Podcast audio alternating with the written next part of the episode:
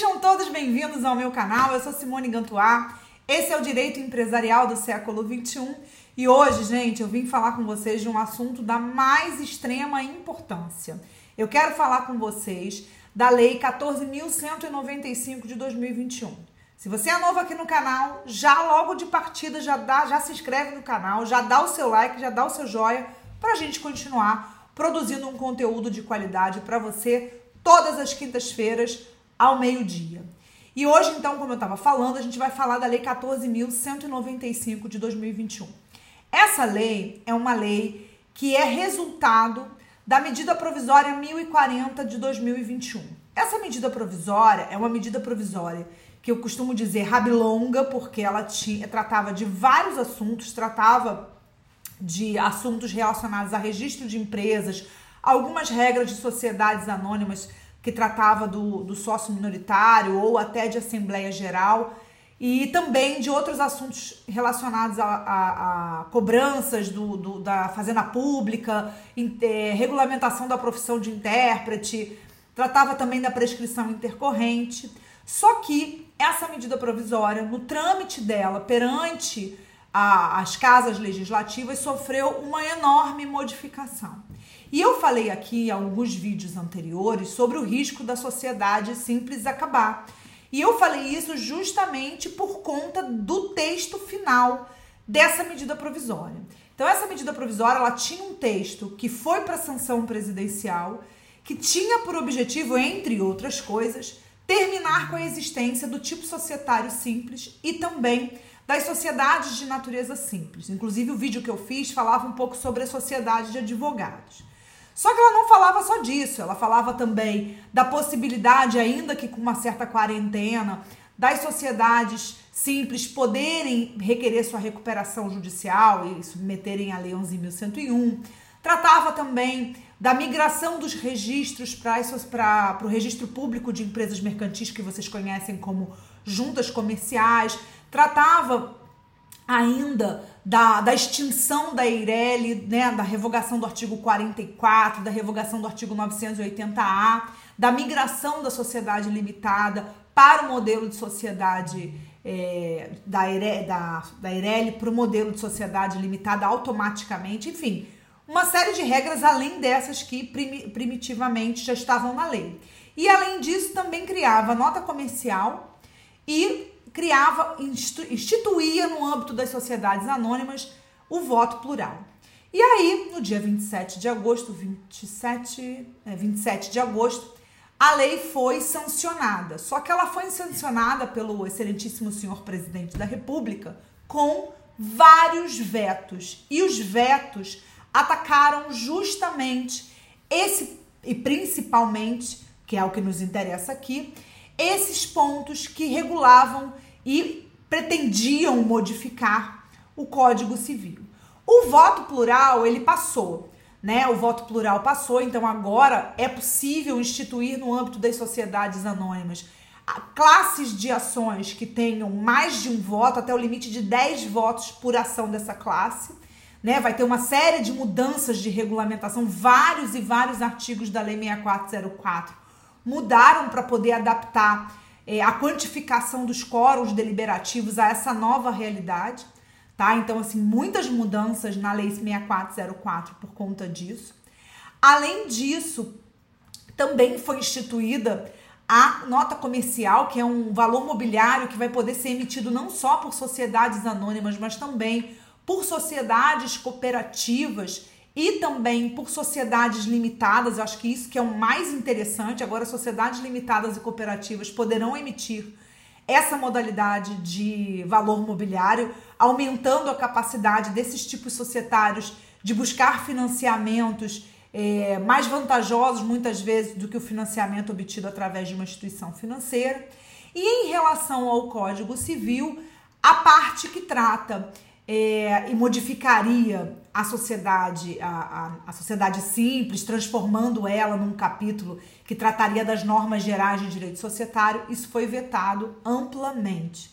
Então, a dicotomia sociedade simples empresária não acabou, tá? É, não está vedada a constituição de sociedades de natureza simples, nem foi também alterada a Lei 6.015 é, de 73, que tratava justamente da, da, da modificação do artigo 114 para né, é, sair a expressão sociedade, tirando né, a expressão sociedade civil, que era a expressão que equivalia à sociedade simples em 73 e que a gente fazia uma leitura e uma interpretação desse dispositivo, dispositivo conforme o Código Civil de 2002. Também não houve essa, essa, essa modificação no artigo 114. É, não vai haver migração do tipo societário, também não foi é, não, não se, se revelou e se confirmou várias alterações que tinham essa, essa finalidade de conformar a, essa nova, essa ausência da dicotomia sociedade simples empresária para uma, para uma realidade unívoca de sociedade empresária. Então, isso não passou. As sociedades empresárias elas vão continuar Sendo sociedades empresárias, as sociedades simples continuarão sendo sociedades simples. O que, que eu destacaria dessa lei que ficou e que passou? Primeiro, porque a gente continua tendo esse capítulo que trata, né, esse capítulo que tratava dos dispositivos do Código Civil, ele foi modificado do texto original que tratava apenas da prescrição intercorrente. O, o título desse capítulo muda para desburocratização empresarial e da prescrição intercorrente. O artigo 41 desse, dessa lei é, 14.195 permaneceu e ele tratava justamente da transformação das EIRELIs em limitadas. Isso passou. Só que o mais incrível é que isso passou, mas o artigo 980A não foi revogado e o artigo 44 também não foi revogado. Ou seja, a gente continua tendo a previsão da EIRELI, mas todas elas vão ser modificadas. E a dúvida que ficou, e eu acho que é uma coisa que a gente precisa pensar no daqui para frente, é que existem Eireles que não são empresárias e são registradas no registro civil de pessoas jurídicas. Se a gente vai ter é, uma regulamentação que vai falar de junta comercial, como é que fica a situação daquelas que são registradas no registro civil de pessoas jurídicas?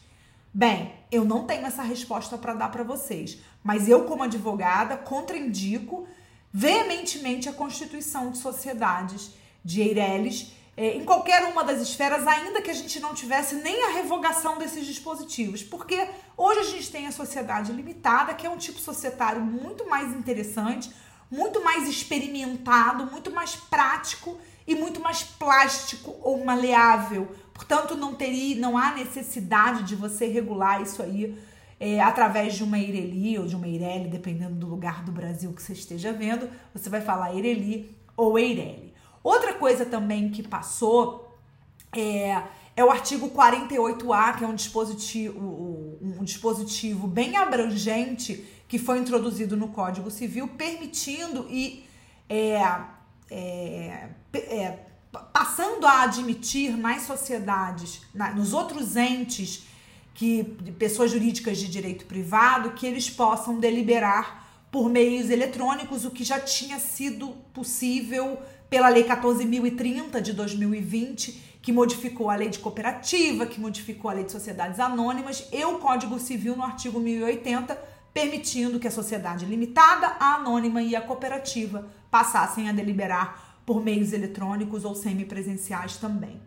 E o artigo 206A, que, que introduziu a prescrição intercorrente no nosso ordenamento jurídico, no Código Civil, ele teve uma, uma redação adaptada, não é mais a, a redação original do artigo 206A da, do texto da medida provisória.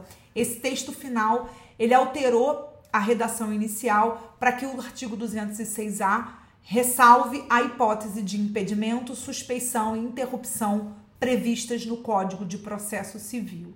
Além disso, também passou as alterações do artigo 1142, que trata do estabelecimento empresarial, e ele vai reconhecer a possibilidade do, do estabelecimento poder ser virtual, algo que a gente já reconhecia há muito tempo, inclusive tem obras jurídicas publicadas nesse sentido.